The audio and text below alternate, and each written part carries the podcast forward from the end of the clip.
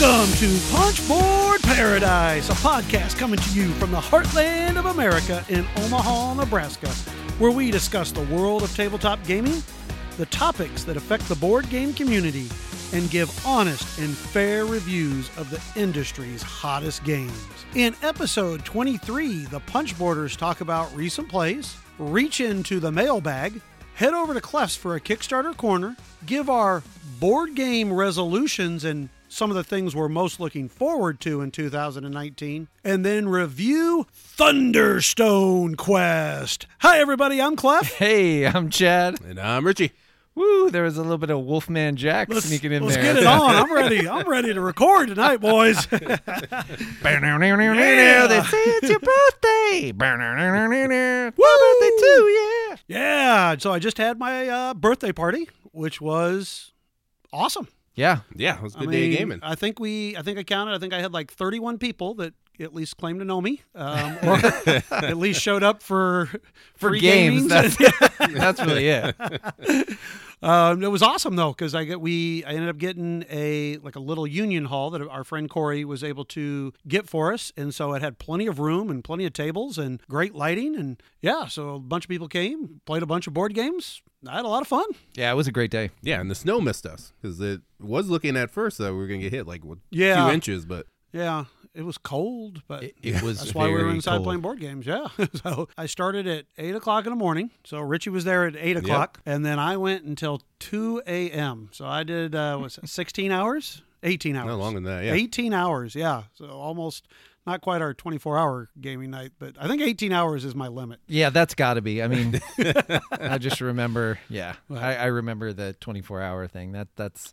I mean, I'll do that once a year, I think, but that's it's that's a lot. Yeah. so it's, yeah. I left around eleven. So Yeah. like fifteen hours, and I was done. yeah, I, I made it to one. Yeah, yeah. I, th- I really, I think I only played. I played a game of Skull King, and I played a couple of games of No Thanks.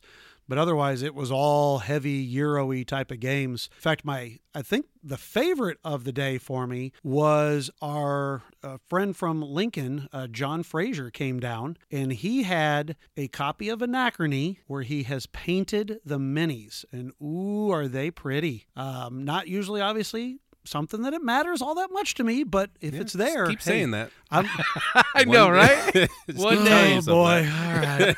I'm just saying they were very pretty, and we got to play a game of it, and it was it was a lot of fun. I got to play with him and his wife Julie, and then uh, Richie and me we got to play that one. Yeah, he did uh, awesome job painting them, and he had the the uh, Meeple Realty insert, which was really cool. Yeah, it was. It was really nice and really nice to use. And then he had, I mean, it was decked out. It was Yeah. it was really nice, and um, and I won that one that day. Well, do you think? I mean, That's how I was one of the very few that I won that day. So he, I, I saw you were you were talking about he he did such a nice job that you kind of got interested in painting, huh? Well, I thought if I'm ever going to do any painting, I mean, I thought the Anachrony minis would certainly be a good starting point. Now, there's a lot of things that I say I'm going to do and then never happens. Like I keep thinking I'm going to make a board game and I like write stuff out and then it kind of goes away. And now I think maybe I'll paint and maybe that goes away. I don't, I don't know. Who knows? We'll see. But it, they were nice. I will say they were nice. They looked good. And it's something that if I really thought I had the time to do, maybe I would. Yeah, he, didn't he say it took him months to get them all painted? Yeah, Just about. it took him a long time, and yeah, and he has a job that he, you know, is he's self-employed, so he can do it when he wants to. I I, I have to go to work when they tell me to. He's probably getting out the paints. "Eh, this is a billable hour right here. and This is a billable. No, no. I'm sure. I'm sure John works way more than uh, than 40 hours with his his law I would office. I would imagine, but, But that was great. It, it was a really beautiful job, and I, I got kind of inspired to do it too. Not like I could produce those results, but it was pretty nice. I actually got to play a bunch of games as well. I got to play well, one of the games that I got to play that day because I played a bunch of new to me games, which was great. I played AuZtralia. So the Martin Wallace game, which is you know kind of a Cthulhu route building game. You mean like one of my favorite designers? Yeah, Martin right, Wallace. right. And, and and as soon as I said AuZtralia, you're like, oh, who designed that? But I uh, knew it was him. okay. Well, I was I was really surprised. I got to say, I was really surprised because this is not a game that I would pick up. I have to tell you, I really hate Cthulhu. Like I, I really hate Cthulhu. I don't I don't like it. I I like zombies for whatever reason, but I've always kind of liked zombie movies. Just for the metaphor and whatever. But Cthulhu, for whatever reason, drives me up the wall, and I don't like it, irrationally so. But anyway, moving on from that, I would have never picked this game up. However, Bryce said this is one of my favorites of the year. Bryce, who we've talked about before, I should say he's got a, a podcast called Out of the Dust, which is kind of fun. So you should check it out if, if you're interested in games that maybe you haven't played in a while that have been kind of collecting dust. It's a good podcast for this. But anyway, Bryce pulls it out and says, This is one of my tops of last year. Let's let's play it. And I thought, all right, well it's Martin Wallace, and I can see there's some train tracks, so so that sounds interesting. Yeah, it actually kind of did look like brass when you guys were playing it. So yeah, there's some there's some network building, there's some route building in there, and there are some really interesting mechanisms in there. First of all, you have this time track around the board, and you have these action selection spaces on your own mat that cost cubes. You have these cubes, right? So each action costs a cube to play, and then it costs so many time around the time track. But the time track is kind of like Egizia or Glenmore or those types of things. Patchwork is another good example where you do the cost of the action, and then whoever is behind you, they get to keep going until they have leapfrogged over the top of you. And so you just get, get to keep chaining actions together if you're smart about it, which is really interesting.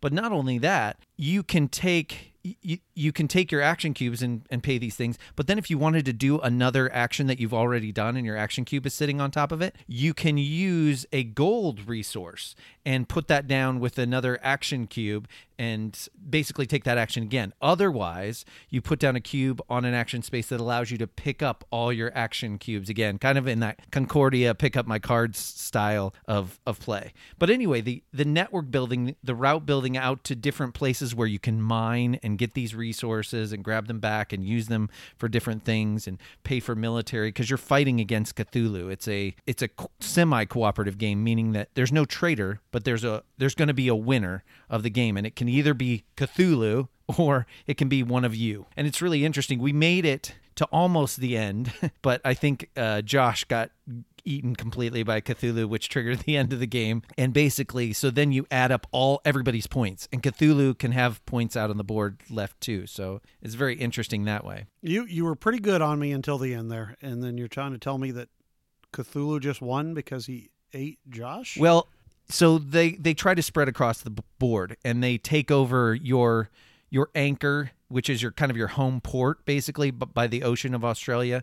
Um, and by the water there and so so you have farms that you're trying to build too because your farms are going to gain you resources for different things and so it basically has some programmed movement in the way it moves in an, in a card deck and it's going to move across the board and try to swallow your farms which could be points for you at the end of the game and then if it if it gets anybody's port that's the end of the game. Hmm. And then you tally up points. And unfortunately, there were enough Cthulhu left on the board on sides that had been un unturned basically that they got a lot of points for those that were still left on the board as well as us not having enough points from farms that were left or resources or things of that nature Were you close? Not really no. No. he kind of he kind of slaughtered us. And it, it was it was kind of my fault too because bryce said you can't oh this is a network building but you can't really cut each other off in this game. And then of course i just i managed to cut bryce off nice and hard after about four turns. And it wasn't because i was really trying to but they you have um i can't think of what the resource is but it's this white oh phosphorus.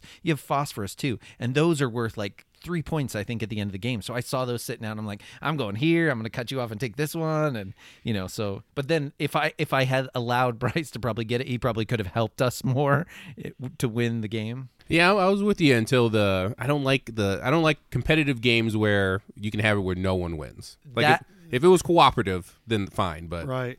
See, that was that was the biggest thing for me. I really liked the gameplay and some of the mechanisms were so smart, but the feeling of like all of us losing to Cthulhu, who I hate anyway, uh, it was just kind of weird. And I, I so that didn't sit well with me. If you do like cooperative games, because that's kind of what it felt like at the end. It was like this is sort of a cooperative game. If you do like those kinds of games, you sh- should check it out because there are really some interesting mechanisms. But I a game like that that I was so felt like so invested in my network and stuff like that, and then nobody wins in the end. It just felt unsatisfying to me, and that's my personal opinion, of course. I, I just am picturing now like playing brass with Cthulhu coming to try to you know, take my ports away before I can ship to them or something. Uh, yeah. Yeah, there's nothing. I mean, Shoggoth, the Shoggoth like cotton. I mean, I, oh, nice warm sweater on a Shoggoth is like heaven for them. So yeah. now I'm speaking. I'm speaking Cthulhu. was about say, you lost me.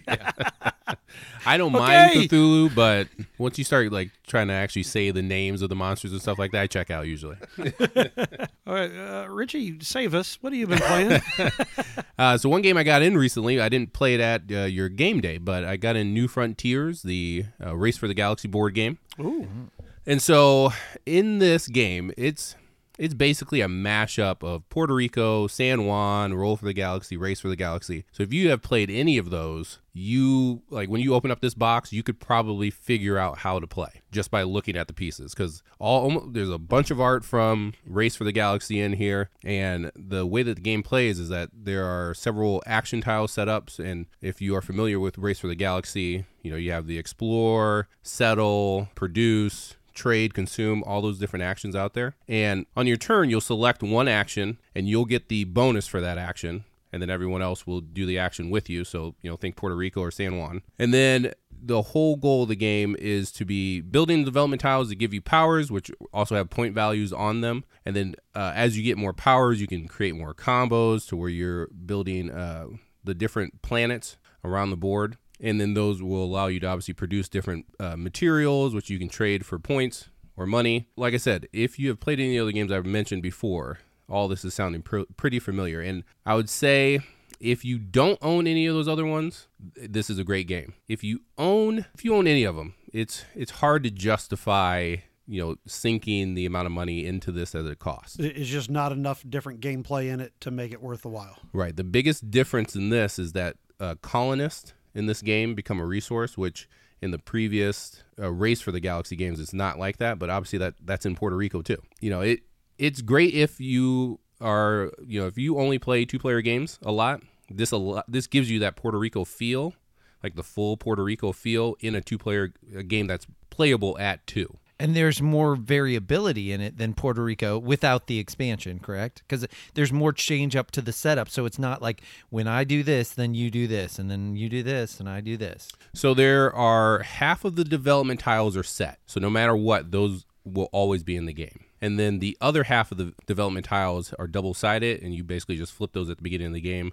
to see which ones are going to be in. So that's going to switch up, but it's not huge. Now, obviously, they can expand that with uh, expansions, and hopefully they do. But I mean, it's a great game. I love Race for the Galaxy. I love Roll for the Galaxy. I love them all, uh, it, and I own them all. I think that's the issue for me. Do I need this as well? So what do you think you're going to do with this one? I, it will probably hang around for a bit. I want to see if they put out any more expansions. They included like a little mini expansion of the goals that uh, they've had in all the other uh, Race for the Galaxy and Roll for the Galaxy. So I want to see what else uh, Rio Grande does with it. If they put out more stuff for it, then I'll hang on to this. The the components seem like really nice. Those cubes that come in there look like they ate like five QIC cubes from the from the Gaia Project game. So they're huge. Yeah, the production is really, really great, especially for Rio Grande, because you don't usually expect to see those kind of high quality plastics in there. But yeah, they did a really good job with the game. It's a great game. It's just uh, I'm, I'm not sure yet if I need to hang on to it. Okay. Clef, I want to hear. I keep forgetting to ask you about this. I know that you not too long ago played Tokyo Highway. I really want to hear about Tokyo Highway. Please tell me how that play of Tokyo Highway went. Well, what would you like to know about Tokyo Highway? Wait a minute, you played an abstract game? No, no, no. That's a that's a it's a dexterity game. Oh, even yeah, bigger. that's right. Even bigger. yes, I did. what is worse than bad Wow. for for me? Not the game. Okay. For me. Oh, playing. You oh like? my god! How do you play am I worse bad? than? yeah, I am bad. All right, I think I'm like bad at like the estates and some of these other. No, I am bad at this game.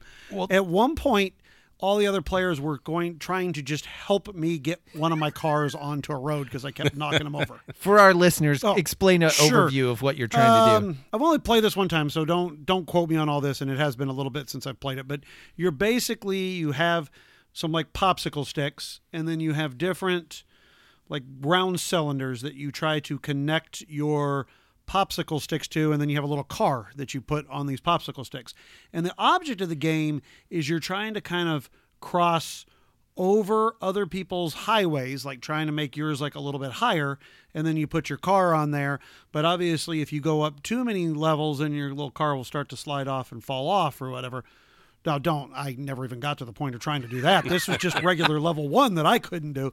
Um, and I played with uh, Dan from across the board. I played with uh, Corey and, and Ryan Brockman, and they they were all pretty good at the game, you know, and they were getting all along. And every time I'd come to try to do it, I would basically just crash the whole city, and they would have to try to put it all back together. and every time you there was like there's a rule: if you mess up and you accidentally knock your car off or you knock off your thing, you have to give one of your popsicle sticks, which you only have so many of them, to another player there was a point where they just had to give me back my popsicle sticks if I wanted to continue to play. I am not good at dexterity games. I it was it was interesting. I mean, I I I think if you like dexterity games, I think it's a pretty cool game. It looked awesome. I mean, I threw a bunch of pictures up on our Instagram page because it looked really neat for uh, basically a pretty basic game with some popsicle sticks and just some cubes and some little cars. It looked really beautiful, especially when you you know start to build the city. But I yeah, I'm bad. So and that's that's by Jordan Draper, and I think that's in like wide release now. It used to just be in I don't know a series of those Tokyo games that you could only get overseas, right? Yeah, yeah, absolutely. And he's he's doing a whole set of those, and actually that's a little preview. I'm going to talk about some of the other games here coming up, but uh, yeah. Um, would I play it again? Yes, I would, which would maybe shock you just because it's quick, it's light. It's one of those things that, you know, you maybe you're in between a couple of heavier hmm. games or maybe the end of the night or something, or maybe to kick the night off. I would mess around with it again, but I mean, I don't think I'm going to be any better. I, I, think I'm just bad at dexterity games. Do you own a dexterity game? Uh, yes, it's called Lift It. You have to stick that thing on your oh, forehead, yeah, yeah. and then yeah. why I'm did bad you keep, at that game too? of all the ones, why did you keep that? Oh, I don't, I don't, because I probably didn't think I'd make any money out of it. See, now I kept that, but it hurt my neck, so I, I sold it because that thing is. yeah, yeah, yeah, but it Okay, yeah, I'll, I'll take a look at that then because I like some dexterity games. Yeah, I, I, mean, I think that you you both I think would probably find it interesting to, to kind of mess around with and play. Um, yeah, definitely not going to be on my need to buy list, but certainly, I mean, I, I, would play it again. Well, one other game that I played with Bryce on uh, on a different day, actually, not your birthday, but I, I played. First of all, I told him, "Look, I want to play Macau again." Because I want to I want to look take another look at this game. And I went into it really planning ahead and kind of kind of making sure I had cubes to put out there in the actions. And I think for the most part, you can do it. And usually at the times, because we were all conscious of it, usually at the times when we couldn't put cubes out ahead, nobody could do it and everybody took a minus three chit. So it didn't matter all that much. I think if you really pay attention, you won't have to have to worry about it too much. That's my feeling on Macau. But would you like my feelings on Macau? yeah, I think I've heard them, but you can reiterate. I'm just going to re. Uh, there is not enough manipulation in that game to make it a good game. There's just there's a great. I love the theme, or not the theme. I could care less about the theme. I love the mechanic of the game is is great, but the game itself, you just there's no way for you randomly rolling dice and hoping to stick cubes in there to do these people and there's there's not even that much different people that you can choose from.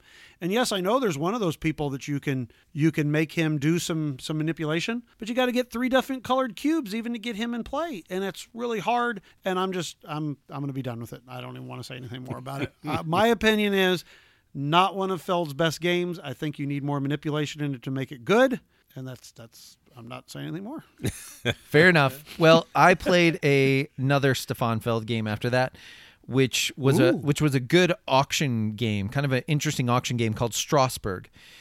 This is, I think, two to five players, but you definitely, because it's an auction, you definitely want at least three because there's an area control element out there on the board too. And what you're doing is, what if I told you you had an action deck of cards that you're going to use to bid every round? and those action cards are finite. And you can pick up as many of those action cards with numbers on them to put down as you want each round. But you could very easily run out if you use them too early.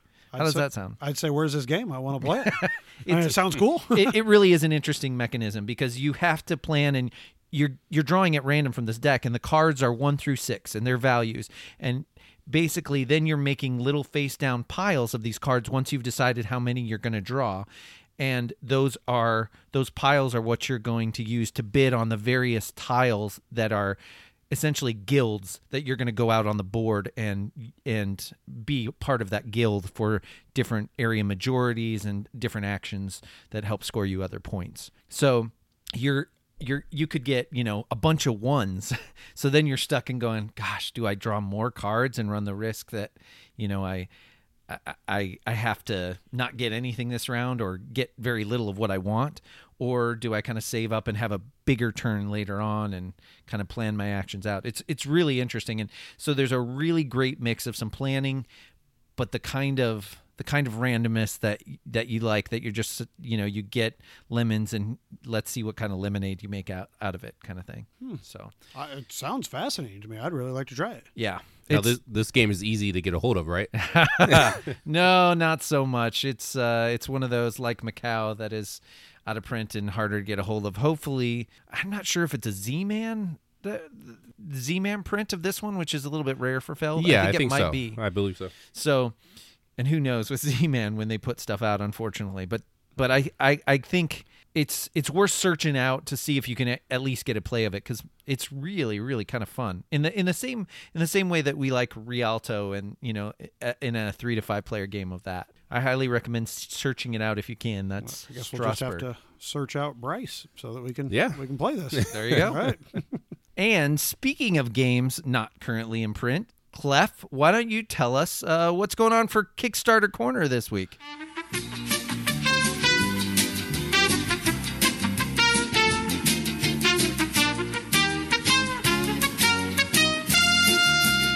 normally I give you one game that I'm going to talk about. I've got a triple threat for you guys this this time, all right? Now, one of them I was really excited to talk about and I'm going to briefly go over it, but the day that our episode will air, this game I th- may even be done or at least we'll only have a few hours left. So if you hear this episode right away, you still have a chance and there's possibly could be uh, pre-orders that you can get afterwards. And that game is La Stanza. Uh, La Stanza is going to be from Quined Games. Uh, they did some, well, they did Agra, and then they did uh, here recently. They did Firenze and Carson City Big Box. Carson City Big Box. Yeah, they did. Uh, yeah, so they've done some really and they're really nice artwork and stuff that they've done in these games. All right, and the game is from Nuno and Paulo, which make three of my most favorite games out there. That's Madeira, it's uh, Nippon, and Panamax. So these guys have a great track record for me.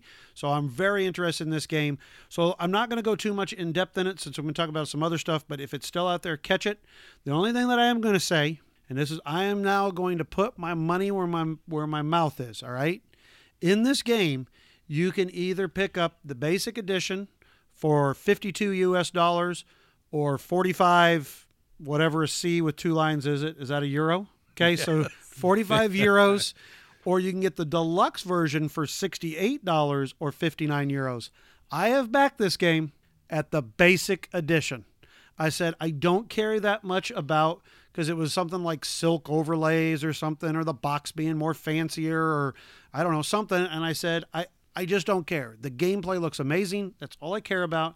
I'm not spending an extra 20 bucks for pretty components. Look, I am interested in playing this game. I I mean, I love Nuno and Paulo too, but uh, this theme is kind of wacky for one thing, and I would not theme. pay for I would not pay for silk overlays of uh, art of Gary Busey. I would just not do it. There's no artwork of Gary. Busey. I looked at some of that. It looks like Gary Busey on there at some of them. Because the theme is you're in a room hanging paintings, right? Yeah, yeah. No, or no, no. You're, you're going visiting in a ma- you're in a mansion and you're going to different rooms and you're getting these famous people their paintings and then you get to do actions with these. I don't care. The gameplay is going to be amazing. It's like a huge rondel. Like you're literally moving through these rooms a bit. It's not like a just a quick boom, zoom type of thing. It's a there are multiple spots and you have to go around. You know, I think you get like one to four movement or something like that to go around. And then wherever you stop, you get an action in that room. But it has to be a person that you've uh, that room that you've had that you hired right away, or you have to use special assistants. I mean, it looks like a really great Euro game where you're going to have lots of great decisions. Yes, the theme's probably terrible. Yes, the art's probably who cares. I don't care. I just want it because it's from two of my favorite designers, and yeah.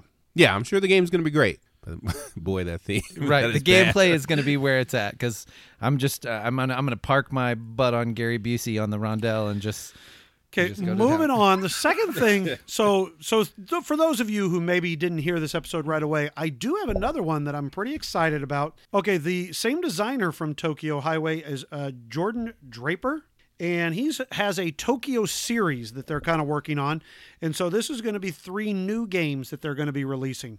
Now, one of them is called Tokyo Coin Laundry, which kind of utilizes miniature hand sewn fabric and actual operable washers and dryers. So interesting. uh, so I'm thinking probably more of a maybe a little bit of a dexterity type of game. Yeah, so t- type of thing. The next game that's on there is called Tokyo Game Show. And if you guys have any ever seen any game shows from Japan, you know this could be interesting. um, but it looks like it's just going to be kind of a little bit of a party game. So to- Tokyo Game Show, and then the one that I'm really interested in is called Tokyo T- Market. That's T S U K I J I T- Tizitsku. I I you've Yep. got me on that Okay. one. Oh, wow. I stumped Chad. All right.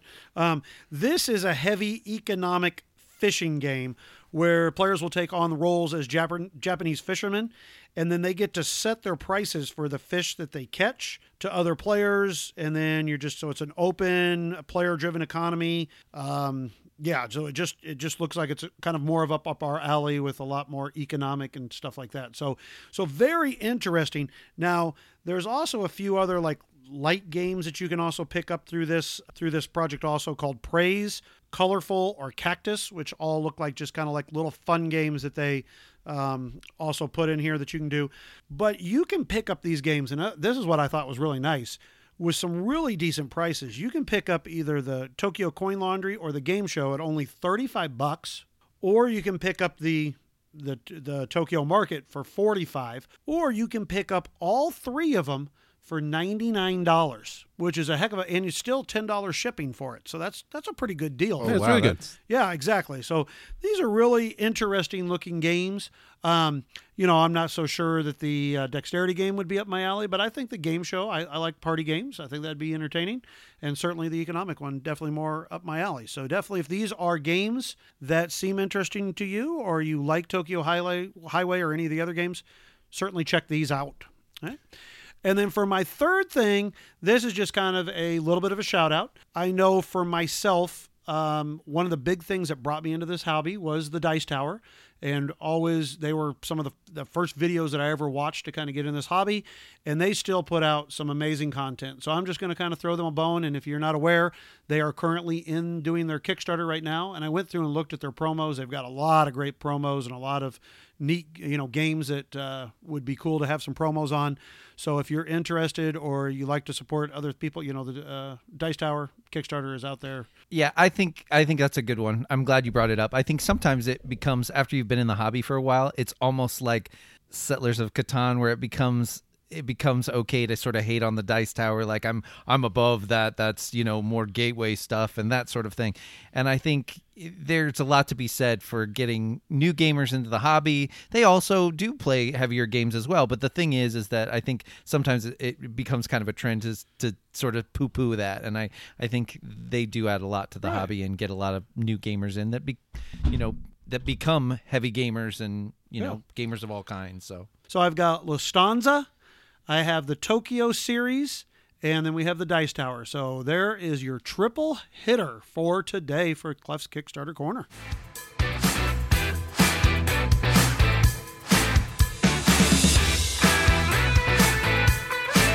All right, fellas. So we got a email in, Ooh. and this question is coming from Chad C. And he wants to know what is the game you have the most money invested in. He gave a couple examples. Uh, for him, he has five hundred dollars in both Terraforming Mars and Scythe. It's a, it's a great game, Chad. Uh, well, okay, hold on. before I answer this question, five hundred dollars. Yeah, I don't know how, Chad, you got to tell us how, what is this you've invested in? especially this? in Scythe. I, I, think, I, that I think I can figure out the terraforming Mars one, but yeah. right. But yeah, Scythe. I think I have everything, and I, I there's no way I've come close to five hundred dollars. wow. I don't know. So yeah, the, let us know, Chad, how you've spent that much on Scythe because uh, I'm I'm impressed. Yeah, as I am. Wow, as am I. Wow. All right, Clef. So what's the most that you have spent on a game? Well, you might be surprised at this, but this is from earlier in my gaming career. I think I would, yeah, I think it's probably still Firefly might be close because I've bought all the expansions. I bought the mat. I bought a lot of the stuff, but I, I'm pretty sure what is actually I have spent the most on would be Twilight Imperium. And I would say more precisely Twilight Imperium 3 because when we were really playing this, I mean, we were playing about once a month. You know, we built, well, I shouldn't say we, I should say Corey, my friend Corey, built a like an octagon type of board with a lazy Susan on the bo- the bottom of it so that way we could, you know, rotate the board around. We bought we built a a battle board, like a big battle board that was like on a poster board and then we like framed it and everything so you could roll the dice and stuff on it. You probably don't even know what type of who who this is talking right now, but this is true. Um, I bought all kind of different containers for it to help store the components. We, you know, obviously I bought sleeves and sleeved it all, which I mean, you're talking there's probably 500 cards in that game alone between everything. So yeah, so I, I couldn't tell you exactly how much money I spent on it, but I think that's probably the game that I spent the most money on in and and, and now I don't anymore because now they now they're just good enough how they come. Just keep That- telling yourself that. It's back to you. what about you, Chad? What what do you think you spent the most on? Well, a couple of years ago, I would say Star Wars Destiny because I did put a lot of money into that game. And if it weren't for how much money could easily go into it, because it is a money suck, uh, I wouldn't have sold that off. I mean, I really liked the gameplay, but I could see what road I was going down with it, and I had to just get rid of it. And I, I mean, it financed a lot of other board games when I sold my collection.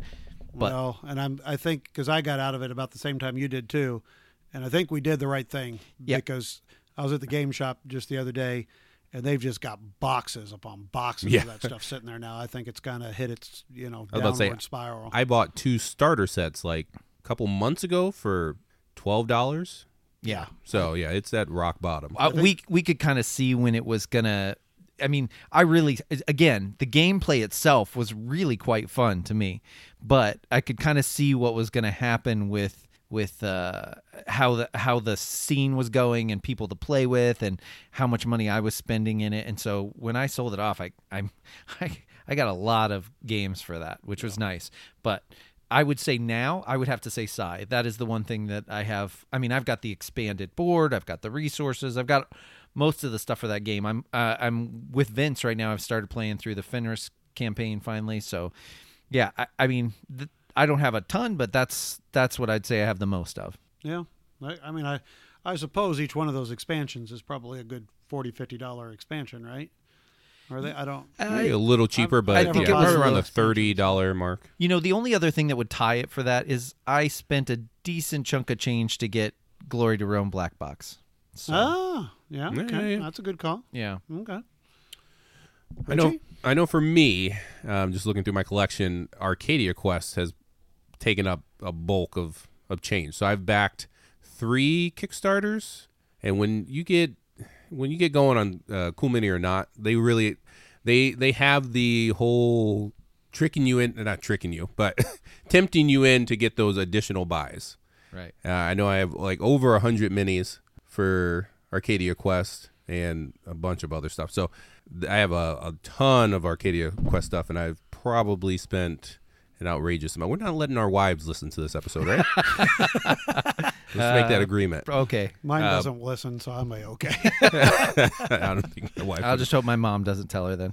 Ar- Arcadia Quest, huh? yeah, Wow. and it's what I mean. That's a game that I got into early. Um, I haven't bought anything for it for a while, but I, I was in there when they were doing the Kickstarters. And How I do you- who do backed them almost that? fully. Who do you play that with?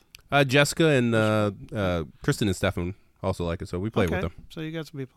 I was going to say, I don't think Chad and I are playing that one with you. I, I did. I have played it with him. It, wa- it wasn't my kind of thing, but I can see how, like, if you get a group and it's beer and pretzels, you know, Right. You, you you get to smack each other in the face and have fun with it. It's sort of like it's sort of like the dungeon crawler equivalent of the estates, where you just go, ah, look what you got. You know, Oh, you get to hurt other people in the Yeah. game. Oh, yeah, no yeah. wonder Richie likes it. Okay, all right, I'm on it now. So, Chad, thanks for uh, sending in that question. And like we said, we want to know exactly how you spent that much money on Terraforming Mars and. So maybe you could throw that in the Slack channel. And anyone else, uh, if you are interested in that and or just want to chit chat with us, you can join our Slack channel by sending us an email at punchboardparadise at gmail.com.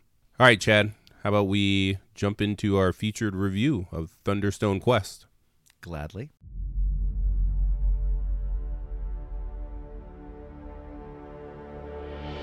Thunderstone Quest is a dungeon crawl deck builder that plays 2 to 4 in supposedly 60 to 90 minutes. You have been chosen to rid the land of evil and upgrade your deck of adventurers to legendary heroes wielding epic weapons and scads of loot. Like most deck builders, you will draw a hand of six cards every round and use those cards to buy cards to add to your hand, and then you're going to be fighting beasties and gaining other special abilities.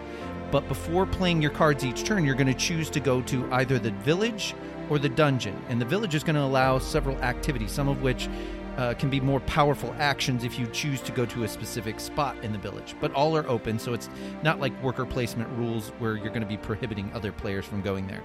If you choose the dungeon, you will use your cards to travel deeper and fight monsters. Uh, there are lanterns with light on the cards that help you travel deeper to the stronger beasties in the dungeon and such.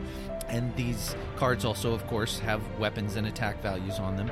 All the while, you're going to be leveling up your heroes to get experience points from fighting, and then the game end is triggered when fighting monsters reveals enough keys that are hidden in the monster decks to provoke the big bad boss. Then you will get to choose to either fight this boss with an extra hand of cards or take one normal last round to get some other experience points, which, of course, in the end equal victory points. Or Thunderstone shards. Those, those are also the same thing as experience points and victory points. But the player with the most of these points in the end wins the game. So there you have it. That's the rules overview for Thunderstone Quest. How come you couldn't read the whole thing in that cool voice? I was really digging that. I don't. I was kind of going for a for a dilly dilly Bud Light vibe, but dilly dilly. yes, I don't know. I wanted people to understand some of it. All Well, right. That was that was great, Chad. I loved that. That was awesome. Well, thank you. Uh, let's let's talk about art and components for this game of Thunderstone Quest. Oh, before I do that, let's let's say uh, this was also designed by Mike Elliott and it was published by AEG. So I'll put that out there. But let's talk about art and components for this game. Clef, what do you think about the art and components of this game? Uh, there was some art, um, and there were some components.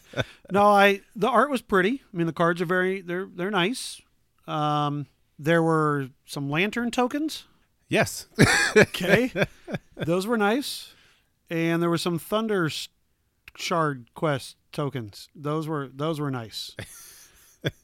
Richie, what do you think of the components and art? Uh, they're solid. It's a it's a good production. I was a little worried with the art on the box. Looks a little I don't know, a little funky, but it, it's way cleaner.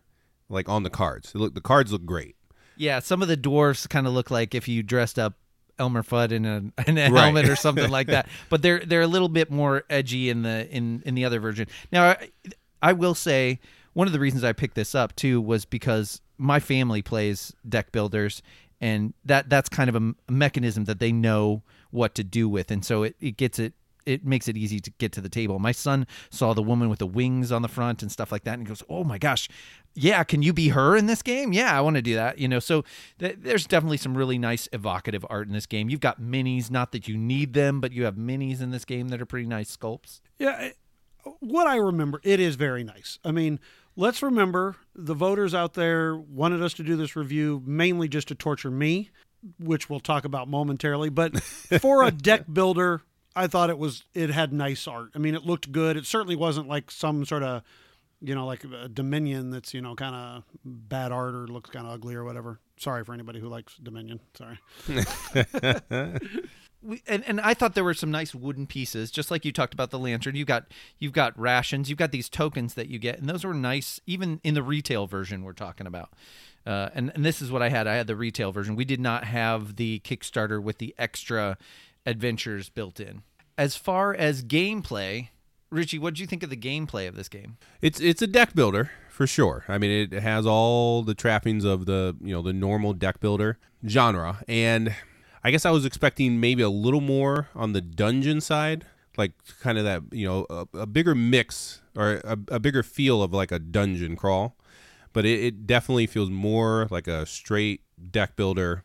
And I don't know, what do you? It feels very solitaire-ish to me. It feels like I'm doing my own thing. I don't really care what you're doing. And I guess that was my big hang up with this game. I like the different cards in there. I like the different combos that you can create. I like the you know being able to go between the village and the dungeon, and I've I've played the old Thunderstone way back in the day, and I like that they actually fleshed out the dungeon in this, so that you you actually have that physical dungeon there that you can go down, and that you can actually stay in the dungeon. Whereas like in the old one, you had to basically start back over at the top. So overall, the I think the gameplay is good. It maybe is a little slow to start because uh, for the most part at the beginning you're you're going to the dungeon and just hitting that giant rat over and over to you know level up your characters so it can get going a little slow before you really you know take off which i mean in a in a deck builder i think i like that quicker play. There can be some grinding in this like a normal like a normal dungeon crawler either like a video game or, or something else. So I, I totally understand what you're talking about. Now did you play because the first time we played which i think was a mistake uh, we played the epic variant and just threw all the cards in. And the mistake being, yes, you can do that, and we'll get to more about that with the very variability and replayability. But the mistake being that you don't see synergies next na- naturally there, and you might be matched up with some monsters that don't work with what you've got as heroes out on the board, and and that sort of thing. So, did you get to play through the campaign when you played it? Uh, the an, another time? Yeah, so we we uh, did a couple of the campaign games. I don't know whose idea was it to play the epic variant to start. The real idiot. I'm looking right Don't at you. look at me. you know that was my idea. It's a terrible idea for your first game for sure. You want those. Uh, I mean, this. I don't. I'm, I'm not terribly impressed with the story of the campaign, but it gives you good sets of cards to play with that work well with the monsters that are there. Uh, so definitely, when you're learning, I would say do that. Don't don't mess around with the Epic. And I don't really think for the retail version that you get enough card. Like we don't have enough cards really to to have like an epic game. We ran out of cards because we played. Uh, that was the game that you played, Clef, where we I mean, we ran out of cards pretty quick that we were buying because you only take one of each weapon, spell, and all that. And you really don't get that much in the base box. So maybe it's a little different if you have the Kickstarter version of this, but that could be. Uh, do you think we have to talk to Clef about the gameplay? Uh, no. Well, wait, wait. Is it? Oh, I can just get off the hook. uh, okay, I'll give just, and I, I'm just going to be objective here and Mm-hmm. say, as far, I mean, it's a deck builder that has like a little bit of a dungeon crawl aspect to it, and for what the game was trying to do, I think it was doing an okay job of. I mean, it's you're you're building a deck. I will kind of uh, say a couple of same things that Richie just said. One, it was a little weird that we like ran out of things to buy. I thought that was a little strange for a deck builder, you know. And then, um, and the other thing that I will say, and okay, it could be partly because it was the epic version. I don't know, but the time was way too long. I mean, if there's one thing at least I'll say about like say like Dominion or uh, even uh, Clank or one of those. I mean, it's a pretty quick game. You know, I mean, you're not spending a ton of time building your deck and then the, before the end of the game comes. I mean, this was like I just kept drawing, and then it was just like, oh, okay, I can't defeat a monster. I guess I'm not doing anything but going and grabbing a what was it, bread or something. You know, it was like bread that you could go to boost, and then it was just like I just kept doing that over and over. And then one more thing I'll say about it, and I'll throw it back to you guys because you can speak a little bit better than me. Like Richie said, I didn't know nor care what you two were doing. Yeah, maybe you would get to a monster before me, but it wasn't like oh my god what am i going to do now you know it's just like okay well i guess i can either go to feed a monster or I can't. I mean, there was not even like trying to buy the weapons and stuff to start with. I didn't feel like, oh my God, I got to get there. So very solitary ish, which, you know, maybe that's what, you know, one thing that I stopped wa- wanting to play Dominion was because I would be sitting there and somebody would be taking like a 20 minute turn while they were playing Dominion, going through their entire deck and blah, blah, blah. And, and I didn't like that aspect of it. And so that still came out in this game for me. Well, and I want to say, with good reason, when when you played with us, you played again the epic variant, and I think some of that, some of the reason. Now, I still agree with with both of you that it takes longer than we would want it to take, but I do think that some of the reason that play particularly was so, so torturous was because of the way that we had uh, beasties in the dungeon and the way they messed up matched up with some of those random rooms that it was so hard to get down there given the cards that we had and the stuff that we could buy that we kept having to try to just get more and more stuff to make big turns to go down there because the the combination of stuff that we had just was kind of crazy. And I think that's what happens. If you have the epic variant you could just get a combination that really is tough to build up a good hand to synergize to get down there and in that in that instance i think that's kind of what was happening So was it a lot quicker when you did the uh, uh, two players of it? Well, I mean, it's quicker, but it's still long for what it is for me.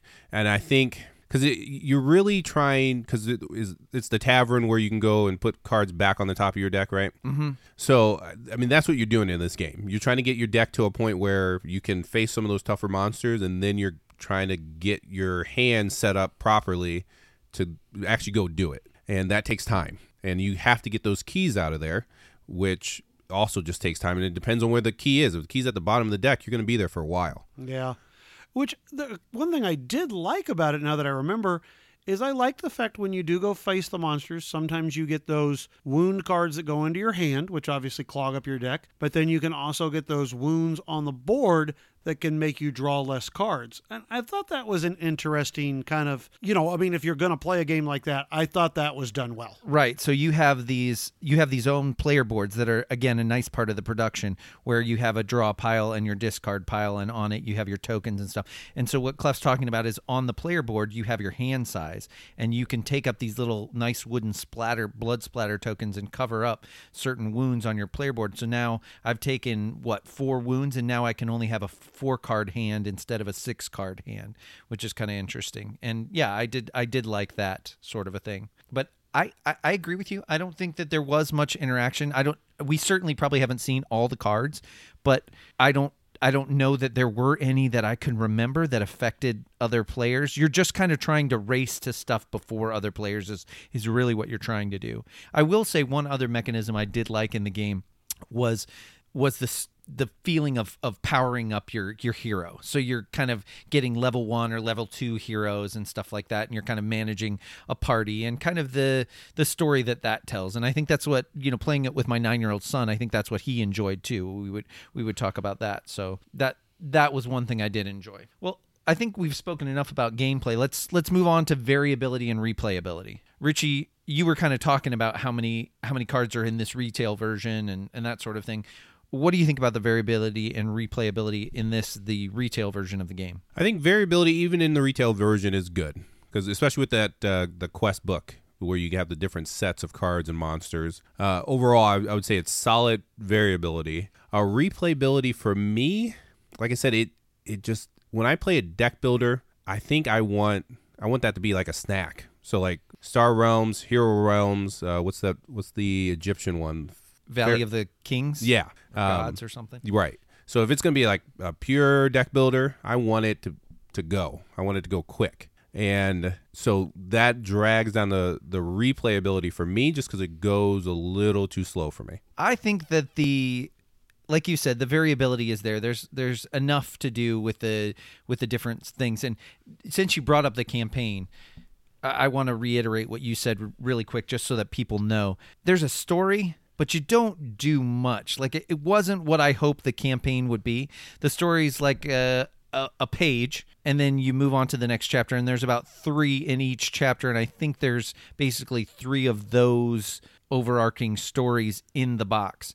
And the winner gets to keep one card from their deck mm-hmm. from the last chapter of it and then move on to the next chapter. But other than that, there's not a huge sense of like, oh, I powered up to to this, you know. So there's not a like there's not a big campaign aspect that I would hope for. So that that was disappointing. Now, like I said, I think there are uh, plenty of cards, you know, to to increase the variability. Replayability at this point, like I said, it remains to be seen, but I have to I have to echo what we've all been saying, which is to say if I'm going to play just a pure deck builder, I want it to move a little bit faster than it does. Yeah. Okay, guys. Well, should we move on and give our final thoughts and give our rating? Richie, tell everybody what our Punchboard Paradise rating is. Sure. So we rate on a six point scale, a one being the game makes you miserable, you don't want to play it again, and a six being a game that is a top 10 of all time, possibly for you. Uh, I think I know what Clef's going to be. I'm not going to start there. Let's start with Chad. So I'm going to preface this by saying I picked this up because I had wanted.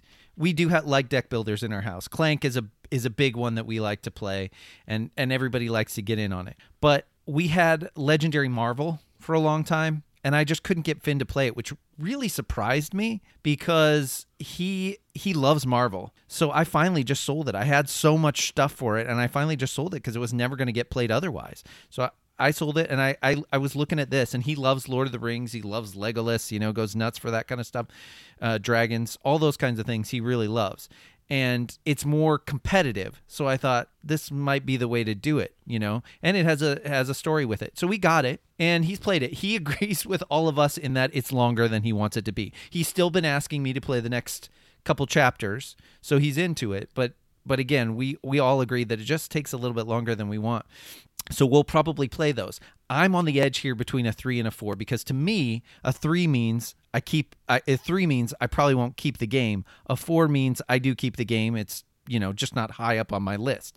So I think I'm probably going to give this game a four right now because it's going to stay in my collection for now. All right, but it it if when we when we review these games next year, you know, and uh, see where we're at with them. I could easily see it slip into a three. We'll we'll just have to see. There are some things I really like about it, but there are some obvious problems for me too. So, a three, uh, or excuse me, a four is where it sits. Richie, where would you put this game?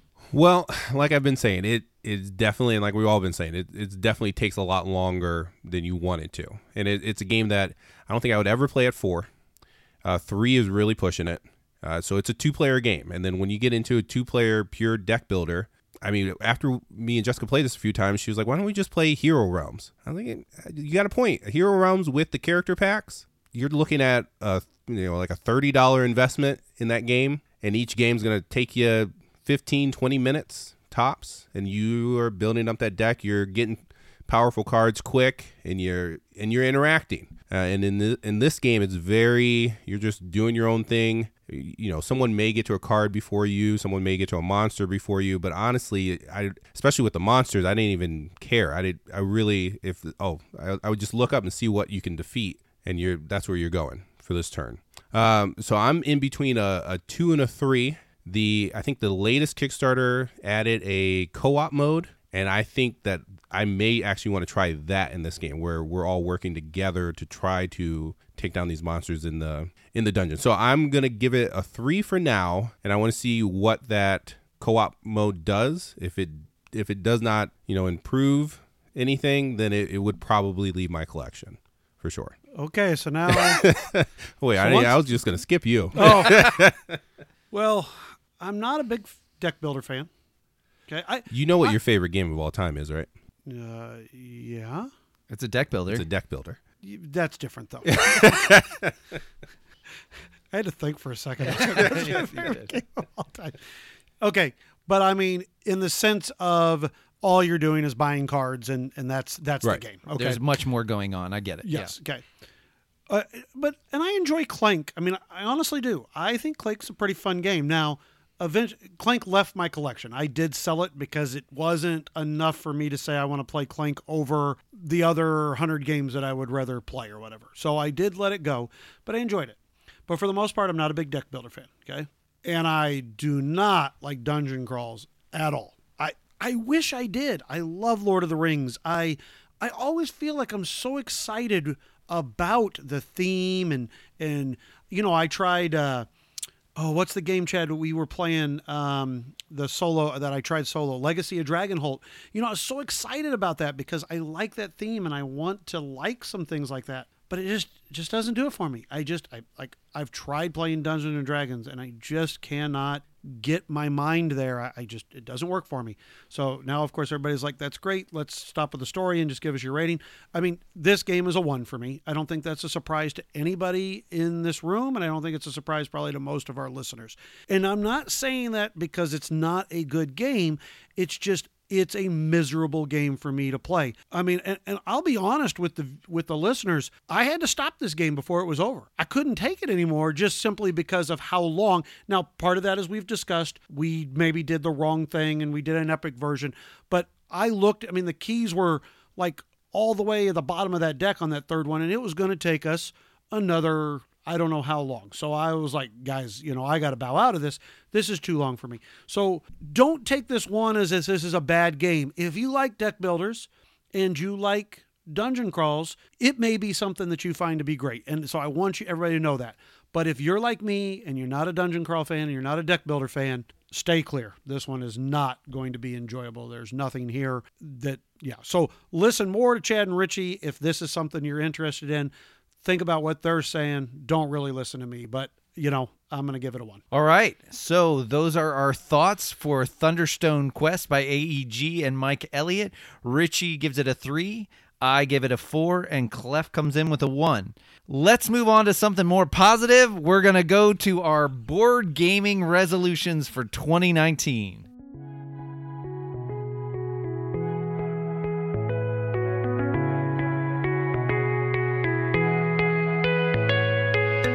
Right, so resolution time, and I mean this this may be positive. Depends if we actually get these done. Um, I'm, true, true. I'm not terribly confident about mine, so I'm going to save mine Ooh. for last. Let's go with uh, Clef. Well, What's going to be your resolution sure. this year? I did something a little a little simpler this year. Um, not, I don't know, maybe it wasn't. I did the 750 plays for last year, which I hit. But I noticed that I uh, last year I also did the. I picked 20 games that I wanted to, I said I wanted to play three times each. And I picked 20 games that weren't necessarily going to be games that I knew I was going to like or had a great opportunity to get to the table. And so then, and I failed miserably at it. So this time I said, you know what I'm going to do? Is I'm going to choose my top 50, basically my top 50 favorite board games that I own right now. Or I shouldn't even say own, just my top 50 board games that I have, want to play in 2019, and I'm going to try to play each one of them two times. I figure if they are in what I really truly consider to be in my top 50 games, I should at least play them twice in a year's time. And some of them are going to be super easy. I mean, some of them I've even already accomplished, but some of them are going to be like a I'm going to have to specially say, okay, tonight I'm going to play this type of game because maybe it doesn't hit the table quite as often. And some of them are great games, but like even say like a game like Castles of Burgundy, definitely in my top 50 of all time, no question, but not a game that necessarily comes out all that often, especially with as much new stuff as we play all the time. So this is just for me, I'm going to kind of force myself in, in a good way to play some of my favorite games and make sure that they hit the table in 2019 or at least hope. We'll see if it actually happens but so that nice and simple. That's the only resolution that i made. That's so it. what do you think the toughest game on the list will be to to accomplish? Well i'll tell you what was going to be the toughest game. The, the toughest game i was going to have was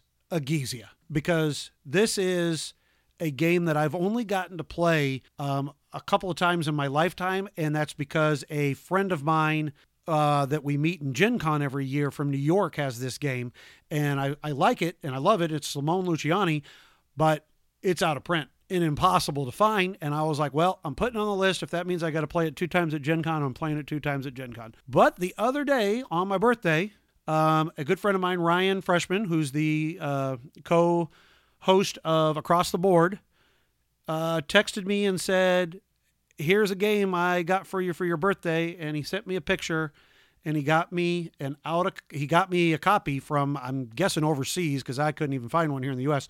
I have no idea where he got it from, but he texted me a picture and said, "I got you a copy of Egizia." And I was like, "Wow!" I mean, that is just amazing. So I'm I'm super excited about that. He said the only stipulation was I had to play it with him first. I was like, sure.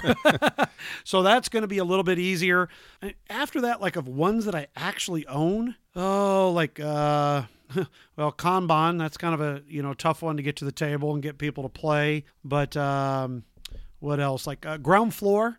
That's not one that's easy to get out because a lot of people don't necessarily know about it, so they're not Right. always. You know, it's not like a game that they're willing to pop in. Oh, Panamax, that'll be a tough one because that's a tough one to get Yeah. to the table. So, so there are some tough ones on here. Um, and then I got some easy ones like Skull King. That one's already done. You know, that was probably done like two days into the new year.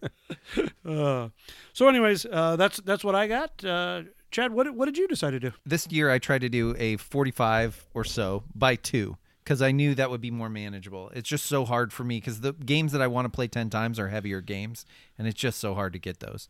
So the so about 45 by 2 with the exception of one of those being actually a 10 by 10 i am darn it gosh darn it she doesn't know it yet but i am playing agricola 10 times with my wife so Good luck with that. Yeah. yeah it's like that it's like that's like You that mean in your episode- in your lifetime or it's like that episode of The Simpsons when he's like, "Well, gosh darn it, I'm gonna go out to the car with my wife and I won't be back for ten minutes."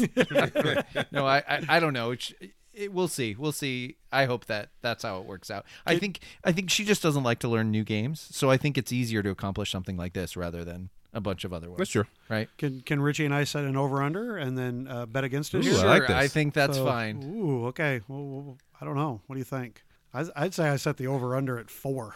Would you take the over? I, I think you could I would take the over. You're If it's set at overs. 4, I would take the over. If I said, said if I said it I at four, you take the overs. in Chad. Uh, I'm just. I Gonna, have faith in Chad. I don't have faith in Stephanie. I'm Yeah, just gonna sure. tell. I'm just gonna tell Stephanie, and we'll see which one of you she likes more.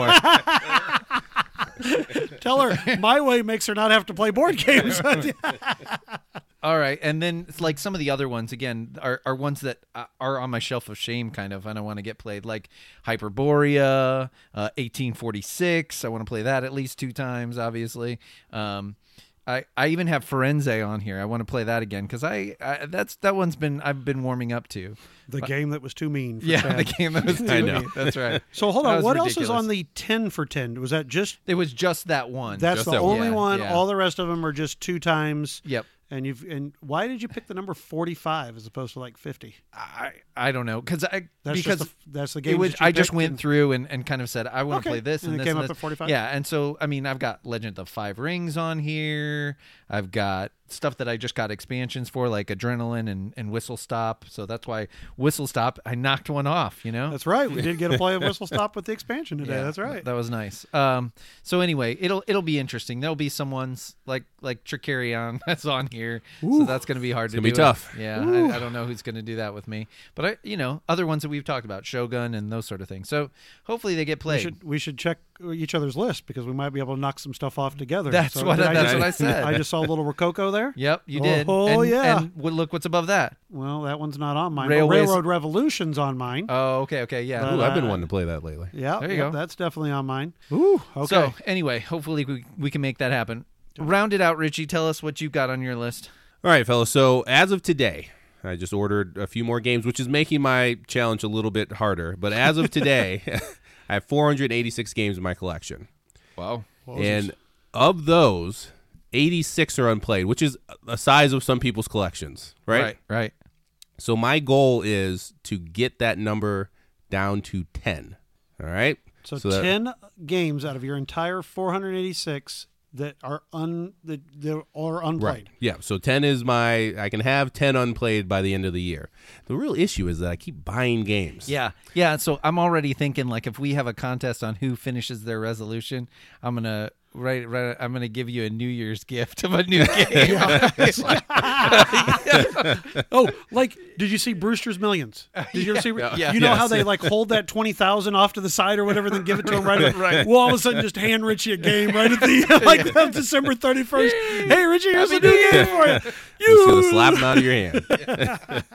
now I've already I've gotten in seven, ga- seven of them already. So I'm I'm not doing great, but I mean, that's it. That's pretty Uh, good. not bad, yeah, It's- but it's almost the month of January. I mean, once that's not again, bad. I. we so keep- how many do you have left? Uh, did I did I miss that part? How many? Uh, so 86, uh, 86 is Yeah, the so 79 to so go. 79 plays left. But obviously, But obviously all I'd- new I'd games that you buy- buy go are gonna on that count. list. Go Right. on that list. Does it matter if you've played your copy or just a copy? Like if you get a copy of Wingspan, do you have to play it to count? All right, Or that's a good have you been like, question. well, I've already played somebody else's copy? I'm gonna say that I just have to play it. Okay. Doesn't Okay. have to be your copy. Doesn't okay. have to necessarily All right. be my copy. I'm just gonna say I have to play it. Okay. That's all what I'm gonna go for. And yeah, it's gonna be tough. Otherwise, he'll be fighting us when we bring over copies to review. He's like, now I no. may one day you may wake up and there may be you know 80 games on your doorstep that I've donated to you. Because if they're not in my collection, they, they're out. so Okay, so well, I think this is a great poll to put up. We'll put up each one of our resolutions, Okay. and then people can vote in who they think maybe you know for just for fun, you know who they think will complete it. Sure. And then I would love to hear what everybody else kind of came up with a resolution. If you're doing anything special of, of trying to do something certain with your board games, or maybe you're maybe you're trying to do something I don't know. Maybe you're trying to solve world peace for your resolutions or something. Or some people are just trying to buy less too, and that's okay. Yeah.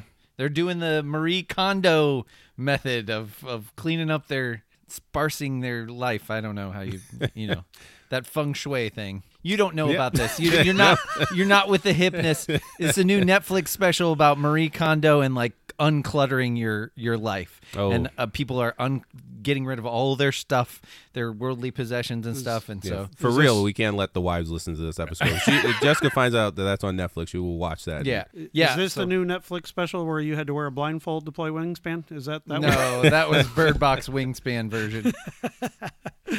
Oh, okay. So yeah, so we'll throw that poll up, and yeah, I'm interested in hearing what other people have to say. And that's going to be on our Punchboard Paradise Guild, Guild 3227 on Board Game Geek. If you have a trouble l- uh, navigating the BGG website, just Google Punchboard Paradise Guild and you'll find it. So, yeah, love to see you there. So do we want to kind of go into maybe some of the games we're looking forward to? Let's do that. Let's talk about some fun games coming up in 2019. I'm going to go with a uh, little mini triumvirate here. It's uh it's Ian O'Toole games I'm looking forward to. Oh boy, this this this may take a while. Uh, he is he is doing a uh, a reprint of Age of Steam, so there's that, which is really exciting. Looks like it'll be nice uh, with Eagle and Griffin Games, and then he is doing Escape Plan with Vital Lacerda, which should be hitting in April. Actually, they say it's going to come early. I cannot wait to get my copy, and then as soon as that gets there. Supposedly, the Kickstarter for On Mars goes up April 18th, which is the new Vital Lacerda game. And it, it is a heavy game, the heavy Mars game we want to play for colonizing and terraforming Mars. And, and uh, you're basically taking actions to do so and resource management, all that kind of stuff that we really like with, uh, with Vital Lacerda. So that's a group I just I can't wait. He's been teasing out the nice wooden silk screen miniatures and of the board art and I can't wait. I can't wait. so that was the Ian O'Toole segment of what we're looking forward to. Richie, what are you looking forward to? Well, uh, Black Angel, I think, is at the top of my list. That's Ian O'Toole as well. that is true. That is Ian O'Toole. we'll keep this segment going. Yeah, there you go. more Ian O'Toole more of the time. Uh, so that's from the designer of Troyes, right? And uh, which is in my top ten now, I believe, Yeah. um, of all time. And so, uh, yeah, I want to see uh, what that's all about. The designers, uh, Sebastian Dujardin and uh, Xavier Georges, I think, uh, they they've kind of pushed Black Angel back, but it looks like it's going to come out. I've been kind of chatting with him a little bit online, and it looks like hopefully they're going to get it out through Pearl Games this year. But that's really exciting. Some worker placement dice dice things that have a lot to do with the way Troyes played, and the again, I know where I'm talking about Ian O'Toole, but the art is really interesting and different, even from his from what he's done before. It's just it's it's interesting. So I, I'm excited, like you are. Yeah, it looks great. And Atlantis Rising is coming out this year, and that has Vincent Dutrait art, which is my favorite. And that's a co-op. It's a, a reprint from an older Z-Man game, uh, which the, I had played the old one, which was interesting. Super hard, just but ugly though. Um, So I'm excited about the new art and the and what that's going to bring. And I think they made some they streamlined it a little bit as well as far as the gameplay goes. Uh, yeah, so I mean that's really what I'm excited about. Uh, Clef, what you got? Well, I've got a few that I'm kind of anticipating. Uh, Barrage is definitely one. Uh, looking forward to that. I think coming out in April, and obviously that's from Simone Luciani, and so I'm really looking forward to that. Then there is uh, we you know obviously we talked earlier about La Stanza. I'll definitely be looking forward to. There's also another game from Nuno and Paulo, Artificial Intelligence, that is supposed to be super you know nice and heavy, strong Euro-y type of game that I'm really looking forward to. I like the theme on that one. Looked really cool. Yeah, so interesting. And then um, a couple of others. This company, I don't care what the game is that they put out. I am buying it sight unseen, and that's what's your game. And they are supposedly supposed to have out Imperial Century that comes out later this year.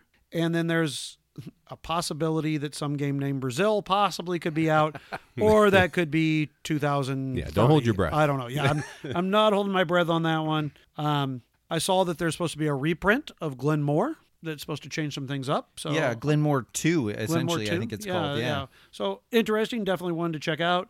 And then lastly, I have uh, Humboldt's Great Voyage, which is by Nestore Mon- Mangone. Magone, who uh, was one of the co-contributors to Newton. So uh, once again, certain things I'm looking forward to. Um, yeah, that's pretty much what I got. Yeah, the the uh, Glenmore Two was interesting because I guess it's called Chronicles, so I don't know exactly what it's going to add. But again, it's that uh, mechanism from a lot of games like Heaven and Ale, where you move forward, but then you lose out on some of the actions that are behind that your opponents get to take from you. So I always love that system. And again, that's Ma- Matthias Cramer, who is you know Rococo and some of those other great ones. Um, and I forgot, obviously, I think this goes without saying. Pipeline uh, coming out from Capstone. It's, I'm going to really look forward to seeing the finished product of that uh, game. And then uh, Capstone also has a couple of other games coming out. Chinese Zodiac. I'm terrible. it's race for the race Zodi- for the yeah, which is kind of their simply complex uh, a line, you know, that's in the lines of climbers and the estate. So they've got a couple of games I, I wanted to mention too that I'm looking forward to coming out. And that again, another one that the Kickstarter that's coming out is that City of the Big Shoulders, which is kind of that combination of Arkwright and a and a train game with some with some worker placement in there, and that should Yeah. be that. I'm looking forward to that. Hopefully this year. Yeah, I that definitely looks cool. Just two two or three other small ones that I, I was looking at on the list. Paladins of the West Kingdom. Now we had talked about architects, and uh, this is just a, a lot heavier game from what he's talking about, and that was really honestly i think our main our main complaint we liked some of the mechanisms but just thought it was a- little bit light to keep around in our collections Right. and of course the art's great and all that and that's the same kind of thing so i'm really looking forward to seeing what that's going to be what that adds that paladins of the west kingdom with shem phillips so Yeah, I definitely would agree with that. um, alubari, a nice cup of tea, which is this again a an an expansion on the Snowdonia game from Tony Boydell Okay. is another one that that seems like it's good. That now Snowdonia was about building your rail line and blo- pushing off the snow and all that kind of stuff, and a worker placement vibe to that. And uh, so I think that could be a really good one as well Yeah, I had that one written down also. one other one that we that well actually two other ones one other one that we that i hadn't heard anything of until today is a game called sierra west which the designer there is jonathan pack caitlin and it's programming and worker placement but the really interesting thing is you've got these cards and you're sliding them into a board that looks like the Lagrange board and you're building up these programs of the symbols and so and getting to take that with your worker placement. I didn't see all of it, but it really looked like an interesting mechanism. You're kind of trying to program these actions and stacking them almost in the way that you did in Newton, but you've got that player board where the cards are multi-use and you're uncovering certain symbols. So that one was intriguing. And then lastly, Clef, you'll find this interesting. There's an Egizia reprint coming out this year, and it is called Shifting Sands, which is really interesting, and it adds I guess the mechanism to it is building across. You're going to build these coliseums across to make your journey down the river more profitable, essentially. So it kind of stacks actions and makes it a little bit more, I don't hmm. know, a little bit more interesting or or thinky, I guess. So a little bit more on top of it, huh? Yeah. Well, I'll, I'll be interested. I mean, I'm really glad I'm going to get a copy of the original game, but uh, that would be interesting to check out whatever uh, comes with the the new mechanisms or whatever that it does for that. Yeah, Yeah. excellent. That's kind of some of the stuff we're looking forward to. Yeah, so hopefully that strikes somebody's fancy if you're listening. Uh, yeah, for sure. Well, Richie, are you ready for torture? Yeah, here we got a game, right? Yeah, some more Linky. Everybody wants some All Linky in their life. Here we go, guys. All right, we won't talk about it yet, but I think uh, in my mind, since I wrote all the questions, I get to choose what this is going to be about, and I think basically, like, I- I think the winner gets to choose a game that the loser would normally not play. Not like a torturous one, but maybe a game that like Richie maybe plays uh, Arcadia Quest with Clef if if, if he wins. I don't know. What am I about say gonna I'm, choose? I What would say am I I'm in a good spot here. Yeah, I was about to say. Left's just going to pick a euro. So That's true. This is a no lose situation Well, for Richie. don't. I kind of like that idea, but we'll see. Maybe, maybe not. All right. Well, here we go. If you if if you haven't listened to one of our episodes before, we're basically playing board game Linky. Linky is a game where there are traditionally three to four questions asked. Uh, the players of the of the game are trying to guess the answers to those questions without saying them out loud, of course. And then as soon as you can guess what the linking factor to those three or four questions are, you can shout out the answer and that is the link and that is the way to get a point so i think we've got about four questions here gentlemen you ready to go ready. Absolutely. okay here we go first question this is a party game where players po- point foam implements at each other in order to intimidate this is a party game where players point foam implements at each other in order to intimidate You you look confident. You know this one? I, I I think I know this one. I, I wish I did it because I like intimidating people. But All right. Next question. Restoration Games reprinted this title that includes an app with sound effects. Restoration Games reprinted this title just recently, of course, that includes an app with sound effects. okay, I got that one. Okay, well I don't. So All right, we're even We're now. on Okay. even even footing here. I like I'm kind of choosing the order based on you guys' response. Okay. Upcoming Lacerda game about making a getaway. This is an upcoming Lacerda game about making a getaway. Okay? Linky All right. games about crime, crime, robbery, Games about heists. yeah. Yep. Okay. Uh, So my my last question was going to be a trick taking game where each player has their own cardboard vault. Oh, diamonds. Yeah. Okay. So, yep. the first one was Cash and Guns. Yes, it was. Oh, yeah, yeah, yeah. yes, yeah. it was. I, I own that game. I forgot. What about was it. the second one? What was the answer to the? Uh, the second one was Stop Thief. Oh, yeah, I had no idea about that. Ah, All right, right. Richie's Richie's got one on the board. He's on, the board. Okay, here's your next group. This cooperative deck builder uses a famous IP which plays through seven years, just like the books it's based on. I'll say that again. This cooperative deck builder uses a famous IP which plays through seven years, just like the books it's based on. I like how I asked for it to be repeated, even since he starts off with a cooperative deck I know. I was say every time. I, I, I just have- imagine your brain shuts off every time you that you hear that. I have no idea. All right, moving on. Do you have an idea? Wait, Richie? wait. Is this? I kind of do, maybe. Okay. can I ask for one hint? Okay. No, no. Okay. well, just no. no uh, hint. You no. I just want to know: was this a game recently that I would have looked at? No. Okay, not at my birthday party because I would have saw a certain game there that. I don't think so. Okay, I don't know for sure, but I don't think so. Okay, here we go. I don't like all this table talk. All right. Don't worry about it. Doesn't Doesn't help him any. All right. This Trey Chambers level 99 game has aggressive worker placement and secret scoring goals. Linky What is it? games about wizard or Yes. mages. Yep. Okay. You got it. How you doing over there, Clef? I feel like this is rigged against me. Okay. I knew that that was uh, Argent. Yes. The first one was, do you know it? It's the Harry Potter game. Yeah, I don't Harry know what it's Potter called, deck building but- game. Oh yeah, no. So here are the just just in case people are interested, here are the other clues. You guys can shout them out when you hear them. engine building card game with big chunky dice that can gain you elements to place the cards. Seasons. Yeah. And then a famous 90s collectible card game by the designer of King of Tokyo. Magic. Yeah. The Gathering. Oh, a half point for you, sir. All right. All right, I got to get these last two just to tie it. That's right. Oh boy. Okay, so moving on. A semi cooperative game with the crossroads. it's semi cooperative. semi, so you can get that semi part in. Semi cooperative game with the crossroads card, card system with zombies. Okay, I, I do know. We this. know that one. I, Yeah. yeah. you know it.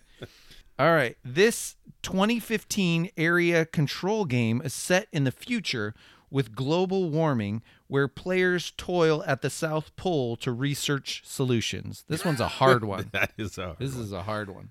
Say it all again, just yes, so I can think. this is a 2015 area control game set in the future with global warming where players toil at the South Pole to research solutions. yep, I got it. It's a Yeah. hard one. You, you do have that? No.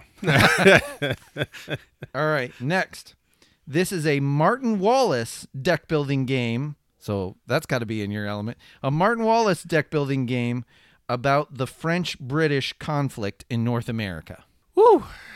it's gonna be tough. Come on, guys. It's a Martin Wallace deck building game about the French and British conflict in North America. That's your favorite designer. Yeah, exactly. Come on. Don't you know about your favorite designer? I, I didn't say I didn't have it. Maybe I got it in my mind right now. All right. Trying to lure you in. Yeah, I was- to a of security. Your face would say otherwise. luring. nice luring. All right. Last one. This is a dexterity game set in an avian high school. A dexterity game set in an avian high school. I, this might be the first time I, I have none. What? You oh no, I'm sorry. I have the first one. I have the first Okay, one. Yeah. That one was too easy, but I'm the rest of them. I got You don't have the last one? A dexterity game set in an avian high school. Do you do, do I need to tell you what avian avian means? Is that well. I mean, for the listeners, probably. Yeah, I was like, give it to the, I don't know the listeners. listeners know what okay? you It mean. means bird. Okay, That's what Okay, I was gonna thinking bird, that. yeah. Okay, all right. So you know that one then. No, No, I don't. what? A bird high school? Yes. a bird high school. That's a dexterity game. Yes. No, no, no. Ice cool. Oh, okay. Oh, I don't think of penguins. I don't think. Yeah, I don't think What- of penguins. They don't what fly. would you call them? No, they're, they're birds, but they don't fly. So I don't really think of them. when you talk, when you're talking, especially uh, I think of them as penguins. This Yeah. is ridiculous. this just went off the rails. All right. Um, Linky okay. games that are set in cold environments. Yes. Yes. Yes. All right. So that hard one was Antarctica. the uh, The area what's his control face game. Or, oh wow. Yeah, that designer's doesn't- really well known. It's Charles something. I, I feel bad, but oh, I can't remember I'm, his name. I'm thinking of a different guy. no, Never this mind. is Antarctica, and that. that was that was. Snowdonia was no because you said No, it was- Martin Wallace game was a few acres of snow. Oh, a few acres of Yeah. snow. Okay. That's a pretty famous game. Oh, I didn't know that was Martin Wallace. yeah. Okay. Uh, obviously, I did. yes. All right, so uh, this one is is worth two points here. All right. Okay, I got a chance here. this last one, it's worth two points. this one's harder than the rest. Okay, I think the last one should have been worth two. Well, actually, yeah, I, I yeah, don't want you to get that I either. agree Never with mind. you. are you ready? Well, it can be, and this one can be worth one. It's the same thing. Be careful not to take too much poverty in this engine building city builder from Osprey Games. Got it. Be careful not to take too much poverty in this engine building city builder from Osprey Games. The next one is the theme of this game is a mashup of Sherlock Holmes and Cthulhu with deck building. Linky. What is Martin it? Wallace games. Yes. Oh, it's so crazy that you didn't. All that it is, that's ridiculous. Get out of town. Oh man, I'm so surprised that Clef didn't get his favorite Well, I'm designer. Like, no, I'm like London. Is it going to be like cities? Is he is he going to do something? You know, with Did you uh, have the second one? capitals?